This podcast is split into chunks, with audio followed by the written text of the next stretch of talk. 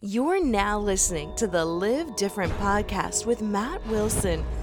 Hey, Live Different podcast listeners, are you looking to get out of your comfort zone? Put the things that we talk about on the Live Different podcast into practice? If so, come and check out Under 30 Experiences and travel the world.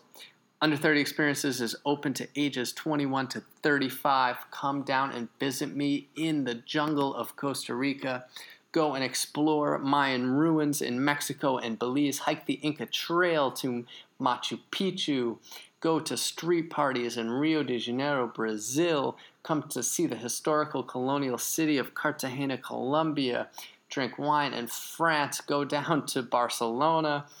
Uh, why not check out Ireland and Scotland and London? Glacier Walk in Iceland. We go all over the place. Bali, Indonesia. I can't remember where else we go, but there are amazing places for you to check out, and I suggest that you do. I'm the co founder of Under 30 Experiences, and if you put in the code Live Different upon checkout, you'll get $100 off.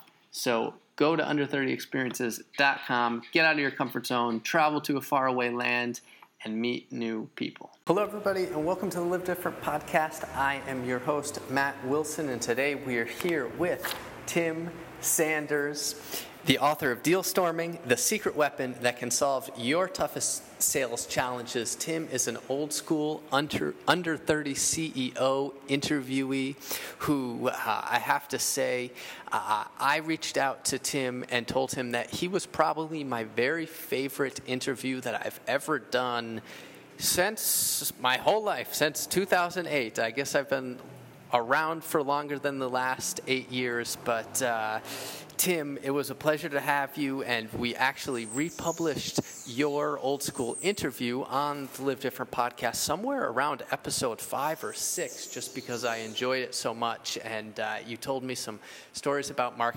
working with Mark Cuban and some stories. Uh, basically, you just set me straight. And uh, you, if anybody is interested in that, you can Google Tim Sanders and Under 30 CEO or uh, we'll drop it in the show notes, and you can see me with short hair in New York uh, while I am now here in Costa Rica with long hair. Uh, so, with that, warm welcome. Tim, what's going on? Dude, Matt, I think I'm going to go um, Yoda meets Dr. Phil with you again. All right. I, uh, All right. I'm, I'm, looking, I'm looking forward to it. You, you set me straight, but, uh, but good last time. Oh, we had a good time, buddy. It's nice to talk to you again. Yeah, good to good to talk to you. Um, I have read a couple of your books. Uh, one one of which that I've read, I think I've read it twice or three times, maybe even, and mm. I know that my mom has read it as well, and that is Today We Are Rich Harnessing the Power of Total Confidence. And uh, when you recommend a book to your own mother, you know it was a good book. And that book had stories about your grandmother, which I remember yes. very vividly, which I think about every so often I, I, think about that book and uh, yeah so so you've left an impact i know on our under 30 ceo readers and uh, yeah i'm just glad to have you back and, and chat with you for a little while well, I'm, I'm glad to be back. And, and, and for those listening, today we are rich chronicles the stories and the life of the great Billy King. Um, she's my grandmother. She raised me on a farm. Um, there's a big backstory here, but basically, she transferred to me principles of lifestyle design for confident thinking that she picked up after the Great Depression as a kid. And it made a huge difference in my life when I was younger. It made a huge difference in my life through various crises, whether they were economic or otherwise. And I got to say, Matt, the first principle it has never been more true than it is today in 2017. And that first principle is feed your mind good stuff. Yeah, I like I like that one. That's one that I that I think about all the time, all the time, and I constantly have put that in practice. Uh, Tim, what are you feeding your mind? What exactly do you mean by that? The idea here is that you should be just as judicious about what you put into your mind as what you put into your body. There is so much candy and toxic poison out there for you to read, for you to listen to, for you to tune into, for you to hang out with, for you to be connected with on your Facebook feed. Matt, I believe it's a miracle when people have a positive mindset during these days. Uh, you know, the premise of that whole chapter is that Positive thinking is the result of very conscious lifestyle design, in particular, very conscious media consumption design. So let me ask answer your question now. 2017, what do I put into my mind? Um, I read long form books. There are a few sources of journalistic information that I like to read to make me better at my job or help my friends and colleagues get better at their job. Um, I look at minimum current event news, just enough to make me a decent citizen, but not enough to make me crazy in the head. I do not watch cable television. I do not listen to talk radio. I do listen to a few really good podcasts, um, and I'm just I'm just very careful that I put nutrients, builders, unbiased information into my mind, and I'm very distrustful of so many in the media um, that sell clickbait. So, for example, Absolutely. you know, I'm on Facebook because I have to promote my speaking business and my books that I sell, etc. But dude, I go there to post. I have a private group that's for other lecture circuit people. There's another group I belong to for authors. I don't look at my news feed headline porn will make you stupid. You know what I mean? So I tell people all the time, you know, you've got to be really, really careful in how you design your daily, and you might want to unfollow or unsubscribe to some things you're putting into your head because here's the basic psychology you can't betray your thoughts. You put enough gloom and doom and hatred and division into your mind, and it will take over your subconscious and it will determine your reflexes. And it'll change your ability to respond from adversity and it'll absolutely take away that forward torque when you get up every day and you have that first conversation with yourself in the mirror getting ready you know because the, i think the punctuation to all of this matt is that success is not a destination. I've learned that over years and years. It is a direction and the direction is forward and it has all to do with what you put into your mind. Man, I, uh, I, absolutely love what you're talking about, and I know that our podcast listeners are certainly familiar with this concept, and uh, uh, of course, uh, a lot of them have probably heard about Tim Ferriss's low information diet, uh, popularized in the Four Hour Work Week. But uh, actually, shout out to to Eric, I don't think he can hear me, but he's here in the office. He's the producer of the show, and he has an app, uh, and I'll have him put it in the show notes. But this app that eliminates your news feed. I think it's a Chrome plugin, and you just can't. You can go on Facebook all day, which he he has to for his job, uh, but he can't see his news feed. And I think little hacks like those are are incredible. But uh, yeah, if you want to talk about lifestyle design, uh, that's a, that's a good. You got to keep your your mind clean. Wouldn't you? Yep. Wouldn't you say? Absolutely. So three hours out of my working day, I'm reading books. I'm working out at the gym and I'm rehearsing the coming day or whiteboarding solutions. That's about three hours of my working day. Those are all lifestyle decisions I make um, that not only make me more healthy, of course, and more emotionally healthy. It moves me forward. I'm always reading a difficult book or learning a difficult topic. It's a great way for me, especially in my 50s, to continue to stretch myself. And the analogy I use is that it pushes all the other attention away that I could be giving to bad things. And the analogy I like to use is uh, from the wonderful book Michael Pollan's um, book on food, um, in defense of food. And he talks about the idea when he's talking about red meat, for example. And he says, hey, you know, in the United States, it's not red meat that makes us so unhealthy, it's the portion size, right? So the big, huge steak pushes all the vegetables off the plate. And when Sure. I read that, and I thought about it, I'm like, man, if you get up every day and you load your mind with well written, long form content that solves intellectual problems or opens up your horizon, and you treat your body right, and you give yourself some time to think, plan, and rehearse, I'm saying you push everything else off the plate like hatred and fear and anxiety and you know being jealous of another person or another company's success. So it's a really good defense mechanism against the world we live in today. Absolutely. And uh, i know a lot of my podcast listeners have heard about habits uh, that I practice, but then also that all our, our uh, guests practice and, and share and uh, what they're doing every day and also just the, their health of their actual brain just like you said okay putting stuff into their bodies and putting stuff into their mind well those two things intersect at a certain point and yep. you know if you're talking about okay drinking your high quality uh, coffees and eating good fats for your brain and uh, you know staying away from alcohol and sugar and um, having a. You had me till the alcohol. Yeah, anyway, all, I'm every, on board hey, with everything else. I so. hear you. You need some social lubrication once in a while, some mm-hmm. problem-solving lubrication, and, and that helps take you out of the uh, out of yeah. your normal state. You know, and so yeah. so there is some merit to that, uh, to a point, of course. But uh, absolutely, Tim. I mean, there's a point where this this all intersects, and uh, yeah, you got to feed yourself, as as you said, uh, feed yourself, feed your mind good stuff, and and that's that that's so important in today's day and age, especially just coming out of this election season. My God. Mm-hmm. Mm-hmm.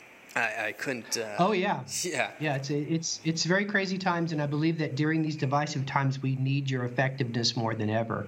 If you can focus on the things you can control, influence people on the things that move the mission forward, I really think that right now you can make the biggest difference you'll ever make your entire life. I, and I say that with no political, you know, stake, eh, you know, on either side. I'm not saying it from any one of those perches. I'm just saying it as a business person. Uh, absolutely, absolutely, Tim. I want to get into the actual nitty gritty of what are you feeding your mind. Um, I am reading um, a book right now by Michael Lewis, and um, it's called The Undoing Project. Have you read about that book? No, I love Michael Lewis though. So um, yeah, the the well yeah you love everything that's so after Michael Lewis wrote Moneyball, a bunch of people uh, reached out to him and said, "Hey, you didn't invent anything new." Um, there were these guys, these uh, Israeli psychologists 40 years ago, um, Daniel uh, Kahneman and Amos Tversky, and they did a bunch of original studies um, and it was all about undoing our assumptions about the decision making process. And these were um, ex Israeli army, uh, Air Force guys that applied everything to psychology problem solving, and they really figured out what makes us have errors in the way we make decisions. And it's a really intriguing book about a friendship, about a, a project, um, but it's the rev- it's the basis of big data. And so if you read it, I just think it's a really good way to stretch the way you think. And I was just I was just thinking about one of my favorite quotes. Uh, uh, Amos Tversky talked about the idea that you know it's important to be confident in front of other people, but your self doubt about the things you're so sure of is the greatest way you become a lifelong learning constantly improving person. It's like you have to doubt the things you hold the dearest. You have to embrace challenges to your point of view by other psychologists or scientists, not as an attack, but as a growth opportunity. And I totally believe that when you adopt that point of view, you're going to be a better decision maker and you're going to make a lot less regrettable errors in your life. Okay, Tim. So could could you help me connect the dots here? So I'm I'm running a business right now. We uh, own a uh, basically a, a tour company is what it's called in the industry, but we say it's a, a, community, a travel community for young people ages 21 to 35, and we bring them all over the world from Costa Rica to Machu Picchu to Bali, Indonesia to Iceland and France and Spain, and and uh, you know our team is is growing on on coming up on 15 people uh, at the moment. And could you tell me how I can constantly, while running a small business, a startup, how I can continually be questioning everything that I think is true, and how that could help me? Well, I don't know if you need to continuously question everything. Okay. But I think that you should periodically doubt some of the things that you hold so dear to you. Um, let me kind of break it down for you. So, if you think about quality, whether it's the quality of a product or the quality of a travel experience, quality is all the benefits minus the pains in the ass times two. I want you to think about that. So, everything you do great in your business, I just you have to understand that the things you get wrong actually can frequently outweigh it. In fact, in manufacturing, we believe that quality is simply freedom from defect and variance. There is no attribute you say is high quality, looks nice, feels nice. It doesn't vary from the design. It is not error, you know, it doesn't have errors. Okay, so transfer it to your business. You're a leader of a business. Your leadership excellence is predicated on you not making errors in judgment, right?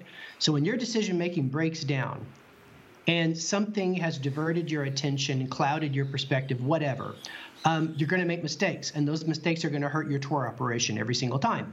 So when a person has a perspective, something they hold true, the way to think about it, Matt, is that when you're operating a business, you have a story you tell yourself of what can never work. Those called your constraints and what always works. That's called your best practices. And it's really important to revisit both of those sets of arguments on a frequent basis, right? Because think about it this way when you look at companies that get disrupted by technology, what they got wrong is the constraints they thought they operated under, okay? Blockbuster didn't believe you could create a profitable business through mail order until it was too late, okay? Yellow Cab didn't believe that people would trust an app on their phone to get a taxi till it was too late.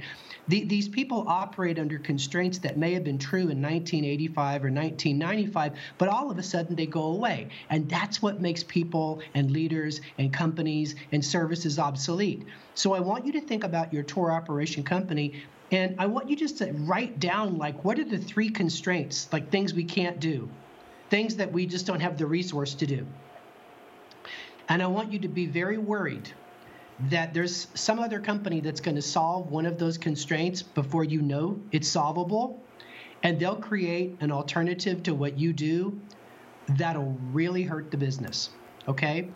So uh, I'll give you a couple of examples just to bring this to life, just to show you what I mean. Sure. So you know, I was at, I was at Yahoo for a long time. So I worked for Cuban. Cuban sells the company to Yahoo. I go to Yahoo. I'm the CSO there till you know late 2004. So I'm I'm there during the whole Google thing, when Google was two guys at Stanford to taking you know what, 40% of our search business. Like I'm snapping my fingers like this. Well, let me tell you what happened. We truly believed that there was the, the constraint that we were under is that search results could not, by their nature, be vetted for quality. Because we were in a duke it out battle with HTML designers that were hiding keywords in their pages. And no matter how many times Alta Vista or whoever was serving us, they, they changed their algorithm. When you search for something, you still got junk. If you remember search before Google, it didn't work. And we were just kind of resigned to that. And we said, okay, since you really can't fix it, we're going to have the most results. So we went with quantity.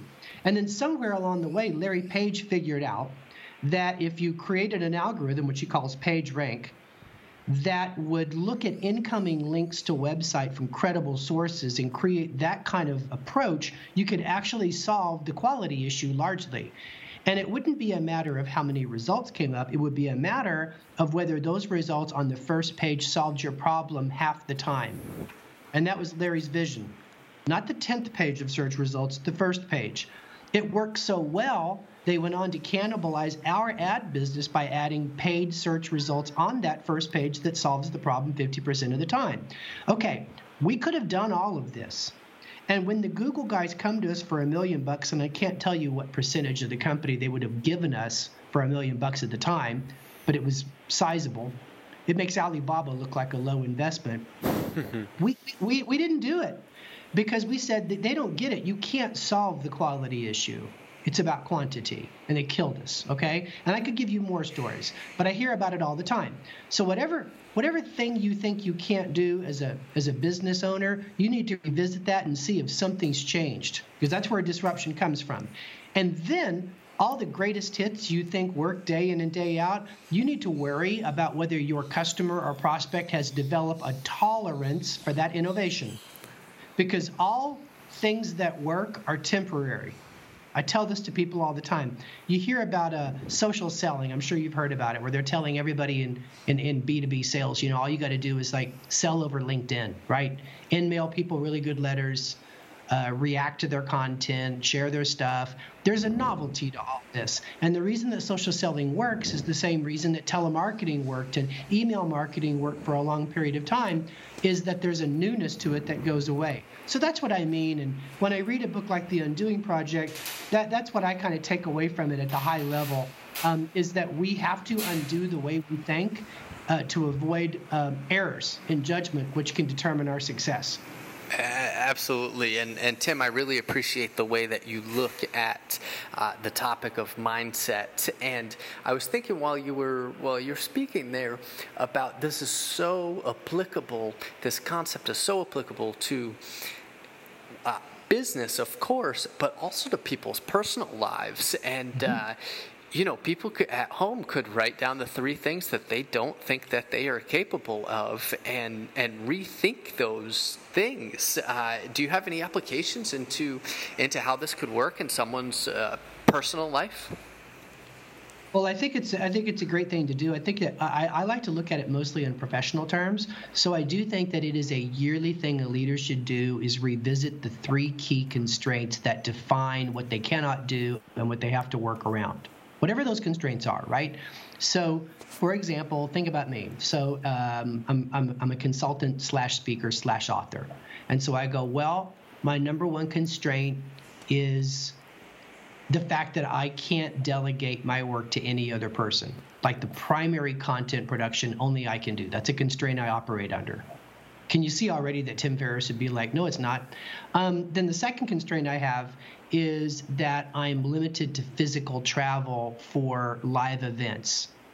Um, and uh, by the way, tomorrow I'm doing a video Skype appearance at an Irish conference, 6:30 a.m. here my time, solving that constraint and expanding my business. I could go on, but you know, I started this exercise even before I read about um, uh, these guys the, the, and, and this this research on the Undoing Project. I just kind of naturally fell into this from my, my experience just being with businesses um, that did not do this and just got disrupted out of the blue. Sure, absolutely. No, that, that makes perfect sense, and that's that's an excellent exercise. Uh, Tim, you, you touched on on leadership, and I know this is your forte, and uh, so I just wanted to to ask you about leadership in general and where the biggest maybe areas for improvement that you see with with young leaders today are. I think that um, I think that your your most precious asset is your attention. People of the last generation would tell you it's your time, and it's not because there's so much technology, so much collaboration, so much out there sourcing available to you to stretch time and space. But what you don't have much of is attention. And where you put attention is what you consider important. What you consider important drives your priority schedule, and that determines your cadence. A leader is a good leader because he or she has good cadence. It's agile and fast enough for the market's demand, it's believable enough for the followership, and it moves the enterprise forward. So let me tell you in, in, in very direct terms the younger leaders today need to employ the right type of curiosity and kill the wrong type of curiosity. Sam Walton had a saying at Walmart curiosity doesn't kill the cat, it kills the competition. Your curiosity about how things work in this world and why things do or don't work and what your customer really wants, those curiosities, they stoke your desire to learn. And I'm telling you, as a leader, learning power is earning power. It's just true. The more you learn, the faster you go, and the more successful your organization is. And it all comes from curiosity. Here's the problem there are two types of curiosity because I kind of took a deep dive down that rabbit hole and studied it. Um, one type of curiosity is called um, diversive curiosity. Diversive curiosity usually solves boredom. You just want something different. You know, the shiny new object. when you are working on a spreadsheet on an important project and you stop working on the spreadsheet, open up Safari, and just take a peek at your Facebook feed, that is diversive curiosity. Or you're maybe checking on your favorite news site or your favorite sports site to see if there's breaking news. That's a type of curiosity. And years ago, before we had media everywhere around us, including user generated media that's close to us, it really wasn't a big threat I mean, you'd literally have to pick up the newspaper in your office and pop it open to take that little diversion, or you'd have to go turn the television on in the break room. But today, diversive curiosity is being fed everywhere. Every one of your devices gives you the opportunity to pursue something that has absolutely nothing to do with your leadership challenge. And it gobbles up your precious attention. The second type of curiosity, the one that you have to become disciplined towards chasing, is epistemic curiosity. Epistemic meaning with purpose.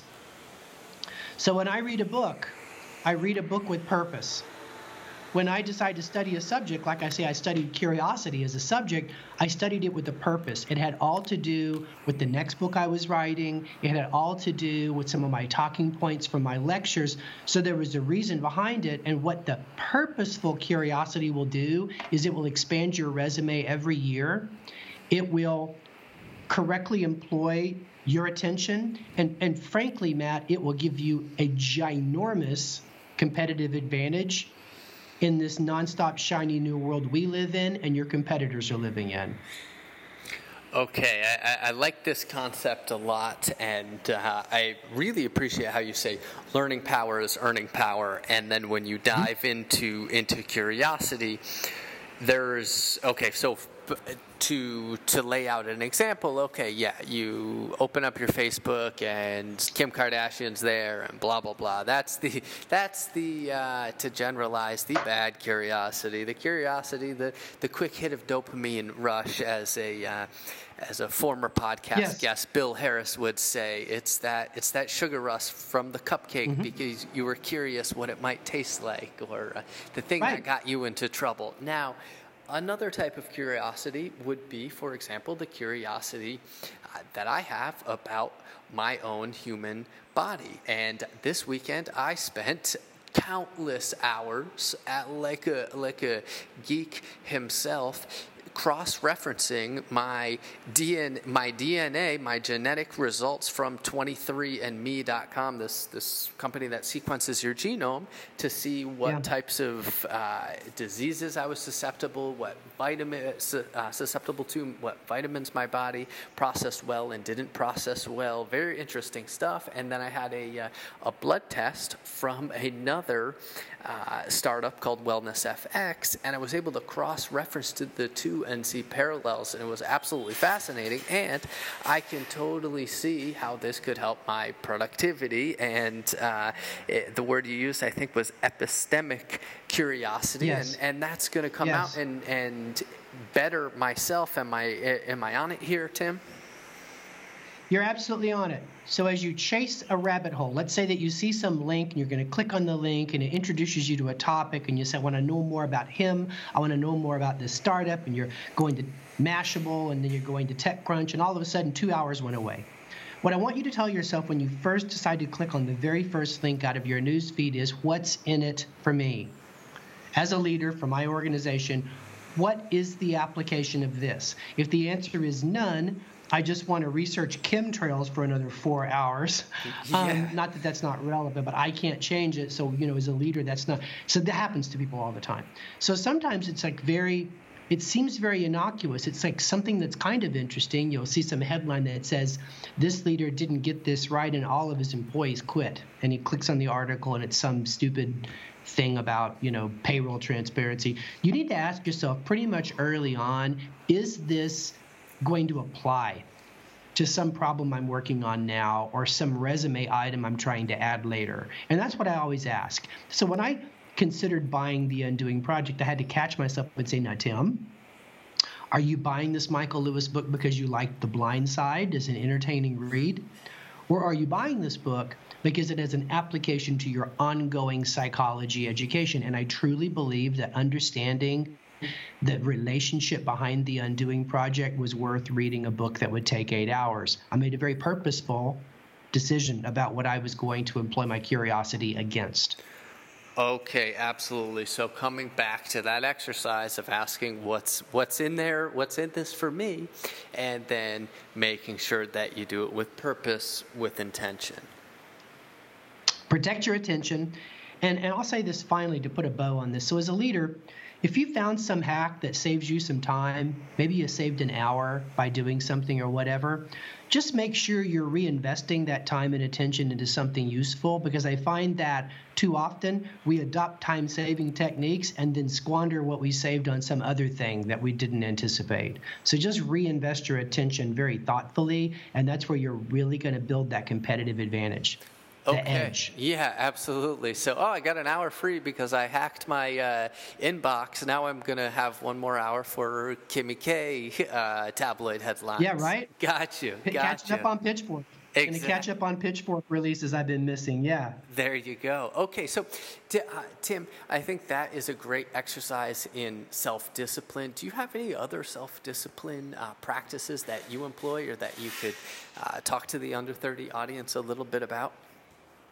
Yeah, uh, this is out of the new book, Deal Storming, which is about problem solving um, at the deal level.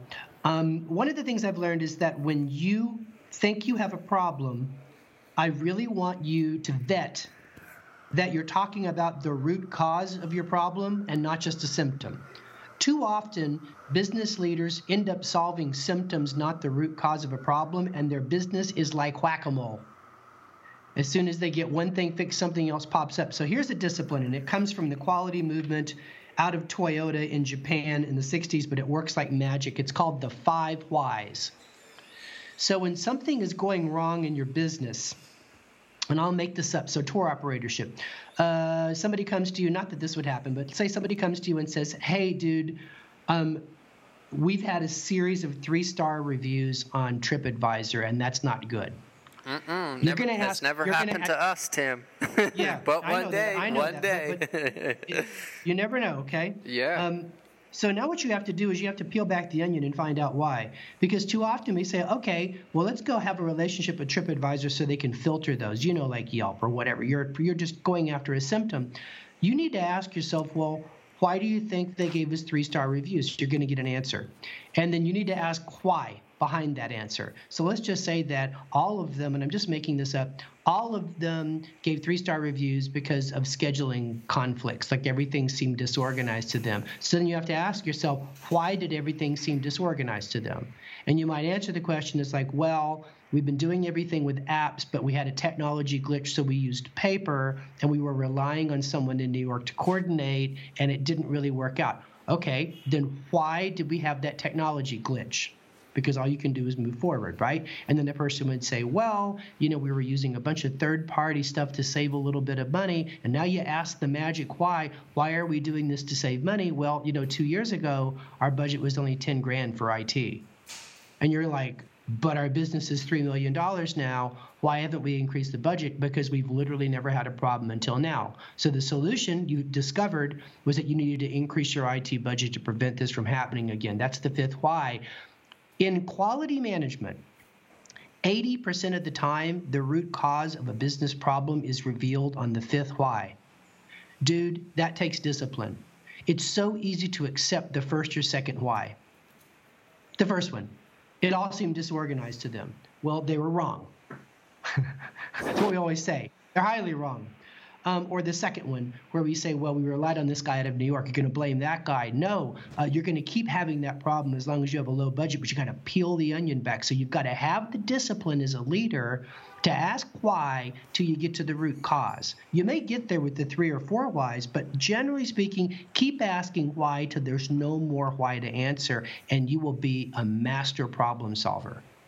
Okay, okay, absolutely. And, and Tim, that was actually pretty darn good. Uh, a- example of very very close to uh, very close to home that one hit. Um, we've got a we've got a snowstorm coming into to New York, as you've probably heard, and we're running two trips here down to the tropics, and uh, there's flights yeah. getting canceled left and right.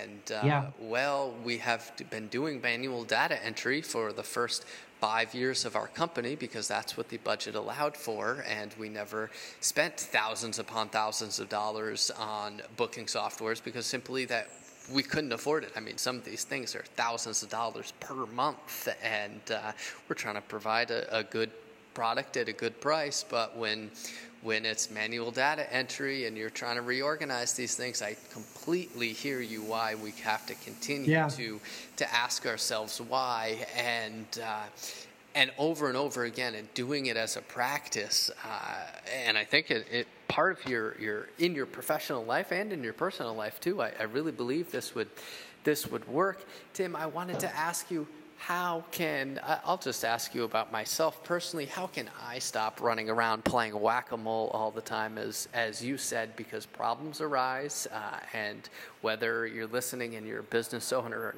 or, not. Uh, things pop up every day, and we're talking about attent, uh, attention, and we're talking about being attentive uh, and intentional when you're doing things and throughout your day having self-discipline not for a slack message to pop up and you say oh god i got to get do this or a, a, text message to come and say oh god i got to run and do this because you can make yourself crazy uh, how can one combat mm-hmm. that tim I think I think the secret is first of all when you deal with problems and you do it every day I want you to slow down and invest 25% of your time finding the root cause. Commit yourself to clarifying the problem. Uh, uh, uh, there, there's just there's just so much great research that suggests if you define the problem right, you have usually solved the problem. So integrate that into your decision making. Stop trying to do everything on your own. Okay, you're not on a hero's journey. You're dealing with a team challenge. Genius is a team sport. Find other people that care about the outcome as much as you do and let them collaborate with you. And as a leader, champion the concept that ideas can come from anywhere. Because in my experience, the most innovative ideas come from the edges of an organization. They could be like the personal assistant to your tour guide in the field observing something that you guys would never see.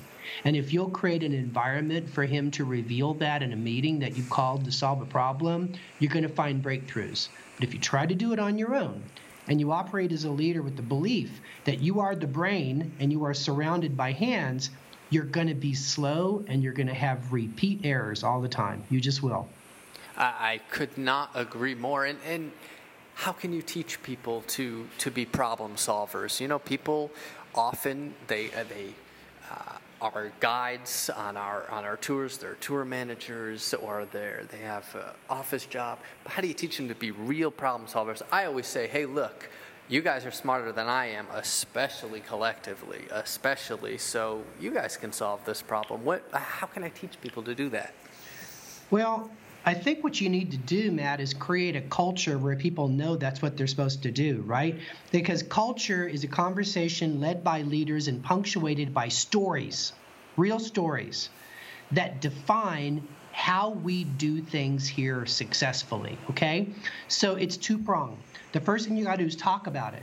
So when I was working at Cuban's broadcast.com, we were a scrappy startup that was trying to beat big companies like Microsoft for broadcast deals, and it was real problematic this audio video streaming back in 1997.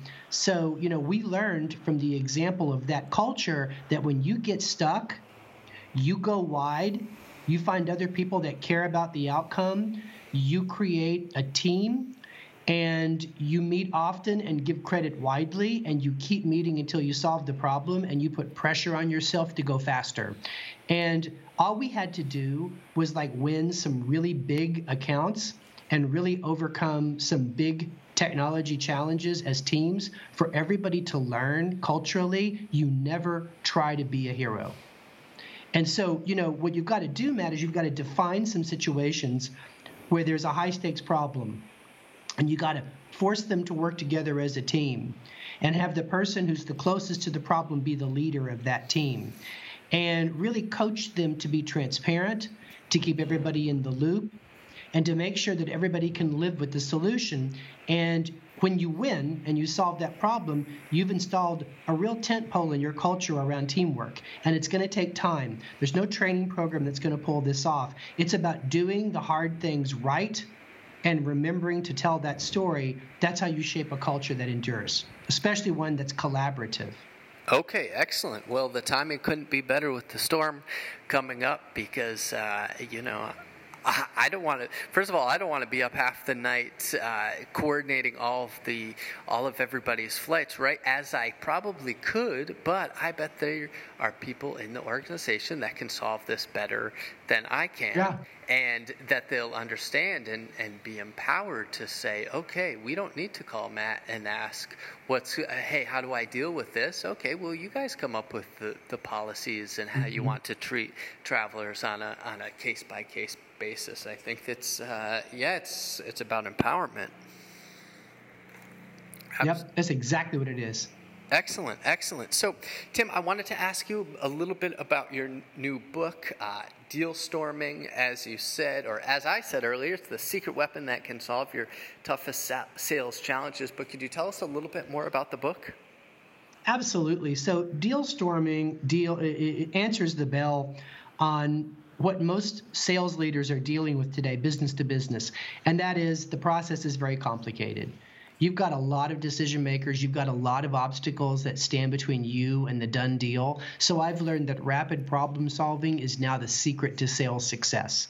And over the last 15 years, uh, first at Yahoo, then later as a consultant, I built a methodology for rapid problem solving. I call it deal storming. Think of it as brainstorming for challenges that concern money whether it's a sales deal, whether you're trying to raise money for your startup, whatever it is, success is 100 problems solved.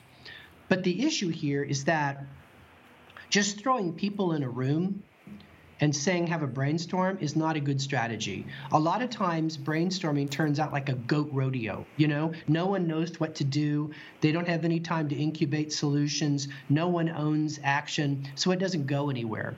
Deal storming is a very particular process that says, okay, we've qualified the opportunity as being so strategic and difficult, we need to create a team.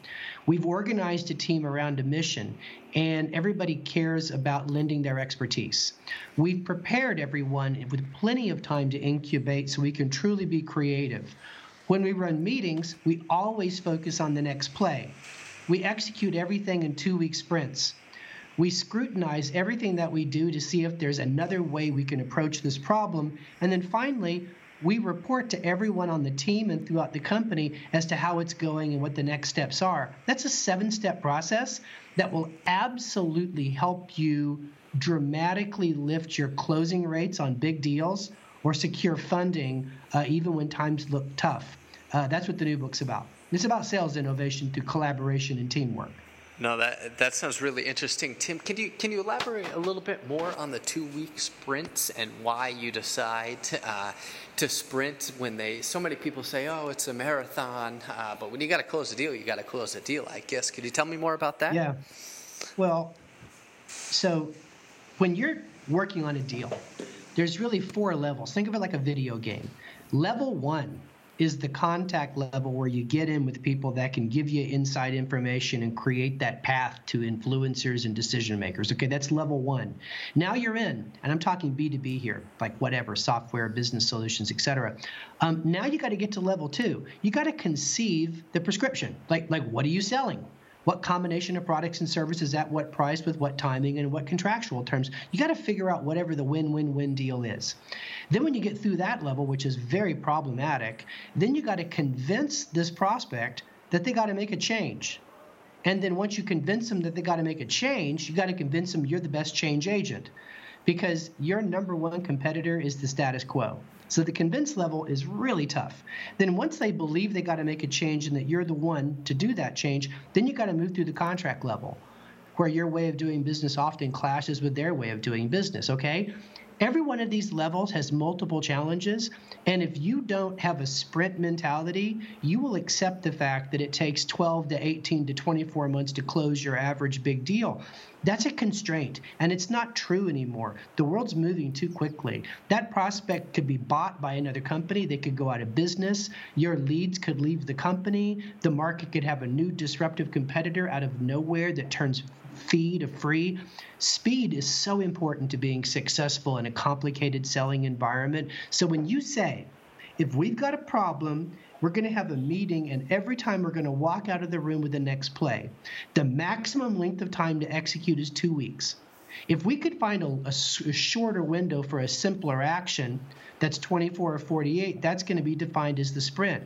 But everything we do, we're going to stopwatch. I don't literally mean stopwatch, but I mean we're going to press, press, press to get it done quicker. And that doesn't mean you're sacrificing quality. That means when you're going to someone saying, I need you to give me some facts and figures on something, you need it. I want you to stay on the phone till you get it you're not going to have these email back and forths where a Monday goes to a Friday to get a stupid simple answer on something that you could have executed on Tuesday over. So you just have to have an impatient mentality about getting the next play done so that you can face the next problem. That sprint mentality is so important to taking money off the table in life and business. So, sounds good to me. I, I like I like to sprint. Uh, what if I like to sprint a little bit too much or a little bit too fast? And, uh, you know, occasionally I feel, I wouldn't say burned out, but I, I, I, redline, yeah. I redline quite a bit. Uh, could you tell me maybe what you might do to, to combat something like that? Are you the same way? I, I am, but what I've learned is it's all about qualifying these sprints. Like you don't sprint for everything. Right. There are certain things that come along where it's not high priority and it's not that difficult, and I want you to stay within your cadence because you don't want to wear people out. But there are going to be those game changer challenges. And if you can win, it's going to change everything. Those are the ones you got to sprint for. You know, the thing I worry more about with sprinting than burnout is just quality mistakes, right? We're going so fast we don't get stuff done right. Mm-hmm. Um, that's why I think it's really important that when we consider a solution, we have to ask ourselves what is the key assumption behind this solution? And if we are really clear that the key assumption is true, we can move pretty quickly to prototype and execution of whatever the idea is at whatever level of the deal. And I think we can do it uh, with a high degree of quality. I also think that whoever the problem owner is in a situation at work, you need to own quality. Like you're like the chef that looks at the food before it goes to the table. You need to assume that accountable role. No matter how fast things are going, you will always be accountable to ensure quality. I think if you keep your eye on it and you're the problem owner, that's going to be the ultimate filter um, that you know prevents Sprint uh, from producing crap. Okay, okay. And I, I, wrote down right here, I wrote down what is the key assumption behind this, which is which yeah. is so important because if you're sprinting and you don't necessarily know that you're sprinting in the right direction, you could have a serious problem here. Okay, that uh, you know, it's like yeah. the other side of the problem, right? The key in problem finding is what root cause. Got to find the root cause. The key in solution finding is got to find the valid assumption. Okay, yeah, and, and, and I also appreciate that you you said you don't want to wear your people out, and uh, I have a I have a quick question for you before we start to get uh, approach the end of the show. How I, I'm a great problem finder, I think, and uh, you know I'm constantly trying to find my uh, feed my mind good stuff, but I walk around with quite a critical eye, and it doesn't matter if it's around the house thinking that the uh, housekeeper could have done her job a little bit better, or going and, and walking in and saying, Oh, our sign's a little crooked uh, in front of mm-hmm. our office. Will somebody call somebody and get them over here? And, and you know, the, I guess you really, it really depends what matters and you have to prioritize, but uh, I really can find myself be pretty negative at times uh, and try not to express that. Uh, only expressing that when it counts, but it's it's a tricky balance when you're always the problem finder and then trying to maintain an upbeat and positive attitude and not not create a toxic place to work. You know. Well, I just think that you have to make sure and read your fan mail and don't give your critics PhDs. Um, you need to make sure and put in the success information as much as you put in the problem information and get that balance right. So, you know, the one prescription I would give you, Matt, is to read those positive reviews. Contact those people. Let them unpack it more. Um, it, it's really important for you to be focused on what you're getting right as much as what's going wrong and it's up to you to find that balance. But too often we don't do that. We just gobble up all those five star reviews like we deserve them in the first place and what we do is get caught at that one star two star review and lose our mind.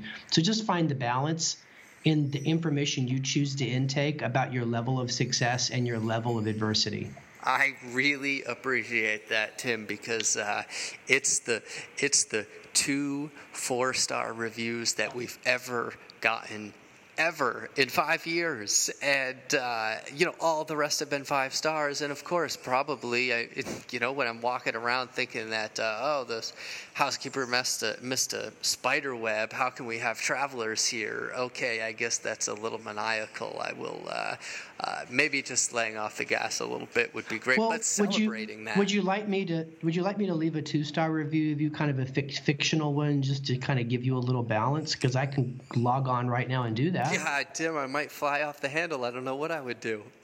ah, don't tempt me, buddy. No, I'm just kidding. No, just I, make sure and read your fan mail when you get down on things and when you worry about you know things. Just just surround yourself with as much positive as you do problematic. No, that's that's really good advice. I really appreciate that. I, I certainly needed that uh, needed that today. Thank you, thank you, Tim. Um, I, I wanted to, to kind of wrap up and uh, and let you go here in a, a couple minutes, but. Um, I was hoping we, we always try to end the show with a piece of overarching advice, and I know you do all of this speaking uh, all over the world, and um, you know I've really appreciated your advice in the past. So I was wondering if somebody's out there listening and personally or professionally they really just need to uh, maybe not a not a kick in the pants but something that you see that under 30s uh, and over 30s just need to be paying more attention to in this day and age. Have you got anything for us, Tim? Um, I think that you need to focus on being an essential ingredient in the lives of those you work with. If you serve customers, you need to be an essential ingredient to that customer's total life, not just a good option. I believe that being a good option is a bad strategy in the world we live in today of new, new, new opportunities. So you need to strive to solve higher order problems. You need to be a mentor you need to be an essential ingredient of the companies you work for because if you don't, you'll find that you were just a good option and you'll get surprised by reorganizations and downsizing.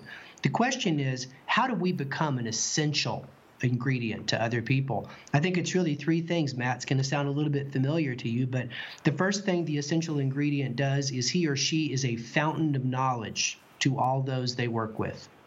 You curate really good, relevant information. You have a crisp way of sharing it at the right time for the right reasons. And everybody that spends time with you, you help them solve their biggest problems. The second thing you've got to do to be an essential ingredient, you've got to be a great connector. Whether you're connecting people or connecting opportunities, you need to be a really good listener that's always looking for those matches that you can make because that's usually the solution to most people's problems. I think the third and final thing you've got to do is you've got to be a really good sounding board. You need to create an environment where people can share with you their struggles as well as their passions, and you judge neither. And you show them empathy. Because I find that when you hang out with people in business that inspire you, educate you, connect you, and listen to you, you can't do without them. And if you can become an essential ingredient in your professional life, the world will wait for you to catch up when the shiny new comes along and launches an innovation. Your companies will fight to keep you even during the most difficult times. So I think that's my number one piece of advice is don't settle for being a good option. Tim, that sounds that's fantastic advice. Uh, your book is Deal Storming: The Secret Weapon That Can Solve Your Toughest Challenges. Is there anywhere where you'd like to uh, send our listeners today if they wanted to follow up or keep in touch with you? Absolutely. So just go to timsanders.com. That's timsanders.com. You can do everything from find out about the new book, download a free chapter, or connect with me on Twitter, LinkedIn, or Facebook. I'd love to hear from you all that are listening to this right now. So just hit me up on social. I'm here. Sounds like a plan, Tim. Well, I really appreciate it. Yo, Live Different Podcast listeners, you know what to do. You love the episode if you listened this far go to iTunes, show us some love. Please, that's all we ask a little five star review. Just a little review. That's all we need. Send it to a friend who needs to get their ass in gear. We're trying to do good work here, and we need your help. Hey, you know what? Special offer. Send me an email personally. I will write back. Matt at under30experiences.com. I want to know your feedback, and then I want to meet you in person. Maybe our yoga retreat, maybe our fitness retreat, who knows? Check out under30experiences.com. Go do something awesome with your life.